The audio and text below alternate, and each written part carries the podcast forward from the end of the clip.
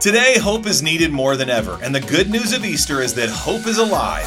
We invite you to gather with us this Easter at Mariners Church, where we'll be celebrating Jesus' victory over death and his invitation to new life. Invite your friends and neighbors and join us at one of our many in person Easter services. We have gatherings for every comfort level throughout Orange County, and if you're not ready for physical gatherings, tune into Mariners Easter services online. We can't wait to celebrate with you. Visit marinerschurch.org for all of our service times and locations, and have a happy Easter. Hello, and welcome to the Gospel Everyday podcast, following along with the Mariners Church annual read. There's unlimited grace for us today, no matter what happens, because of who Jesus is and what he has done. I'm Aaron Kerr, your host for today. Today we're looking at Proverbs chapter 4, verse 23 through 26, and it says this Above all else, guard your heart, for everything you do flows from it. Keep your mouth free of perversity, keep corrupt talk far from your lips. Let your eyes look straight ahead, fix your gaze directly before you. Give careful thought to the paths of your feet, and be steadfast in all your ways. Over the last few days, we've been looking at the heart and its relationship to choosing wisdom or foolishness. And as I read this verse, I get stuck on verse 23 above all else.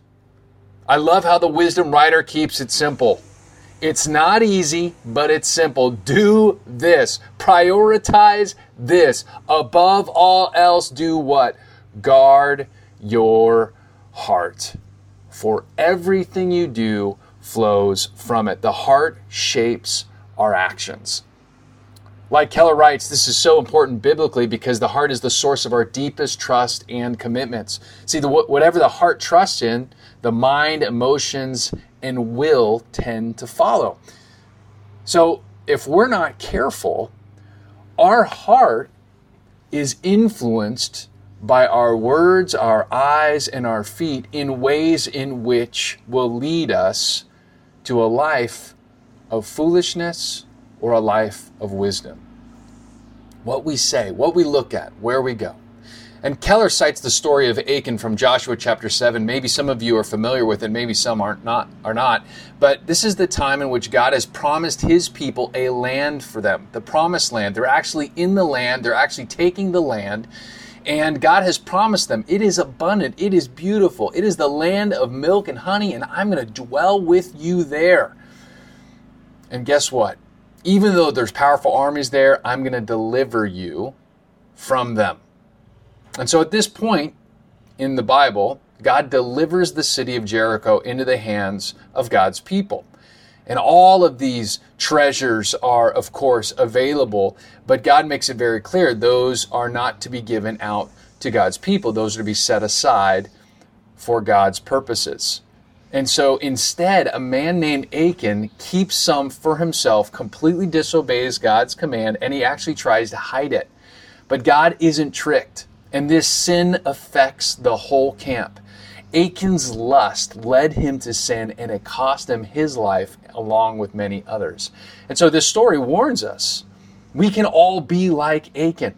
Even though Achan was given these promises of a land of abundance, he settled on what he saw right in front of him, which was disobeying God for some shiny thing in the moment. His heart was consumed. And this warns us because the human heart has a tendency to do that. We've all done that, right? I mean, one of the things I know will absolutely happen every time my family goes to Target is that although my wife says, you know, I'm just going to be picking up a couple items, inevitably my three girls come home with some little toy See, the gravitational pull is too great when we are staring at aisles of bright and shiny toys for 45 minutes. And it's true in other parts of our life, right? I mean, whatever we dwell on with our minds, direct our eyes at, the words we say, and where we go, it all affects our hearts. Think about all the things then that we're filling our hearts with on a daily basis the news we're reading, the social media posts we're drawn to, the kind of conversations we're having at school, at work, or in the neighborhood or at home, the language we hear and use, the websites we look at, the Netflix shows we watch, all of this affects our hearts and as a result, our actions. I hate to admit it, but I don't know about you, but my my heart to serve my wife, my kids, is usually not encouraged through binging on hours of watching TV. I wonder why. So to be wise means we can guard our hearts by dwelling and directing and saying and going towards the things that God wants us to. Keller says that the best way to guard your heart for wisdom is worship, where we engage the mouth, the mind, the imagination, and even the body oriented towards God. And worship isn't just attending a Sunday service, it's, it's a posture of orienting one's life in surrender to God. Now, lots of people make the mistake in thinking attending a church service in the weekend in some way is like an attendance sheet where God approves us when we show up. Not at all. Worship is a gift to reorient our hearts towards God so we can enjoy Him, trust Him, and obey Him in our daily lives. So, what does this mean for us today? For me, this challenges me. It challenges me to reevaluate my day. What am I exposing my heart to? What do I need to remove? What do I need to replace those kinds of things with? And the great news is, is we can worship God wherever we are because guarding our heart should be a priority above all else, says the wisdom writer. So, how does this show up? How can you facilitate that? Well, maybe it's a sticky note reminder with a verse on your desk. Maybe it's worship music playing on your commute. Maybe it's creating um, all kinds of different prompts in your home to guide your heart back to God in all His goodness and His love for us, to be grateful. Is there some way in your life right now you're failing to guard your heart? Consider doing a quick five minute inventory of what on an average day your heart is exposed to. Just take five minutes and just start writing stuff down. What are you watching? What are you looking at? Who are you spending lots of time talking with? What are your conversations about?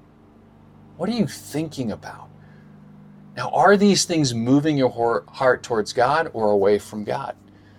And in that process, you can start to determine what steps you need to take, what needs to be limited, what needs to be removed, what needs to be replaced with something that honors God. Let's pray. Lord, would you search me, O God, and know my heart, and test me and know my anxious thoughts? See if there is any offensive way in me, and lead me in the way everlasting. In Jesus' name we pray. Amen. Thanks so much for allowing us to be a part of your day. Please be sure to subscribe and share. You can tune in tomorrow for fresh new content. And remember, no matter what happens, there is unlimited grace for us today because of who Jesus is and what he has done. For questions about service times and more, you can access all information about Mariners Church by downloading the Mariners app at your favorite app store, visiting the website at marinerschurch.org, or by finding us on Instagram, Instagram handle Mariners Church. Till next time, have a great day.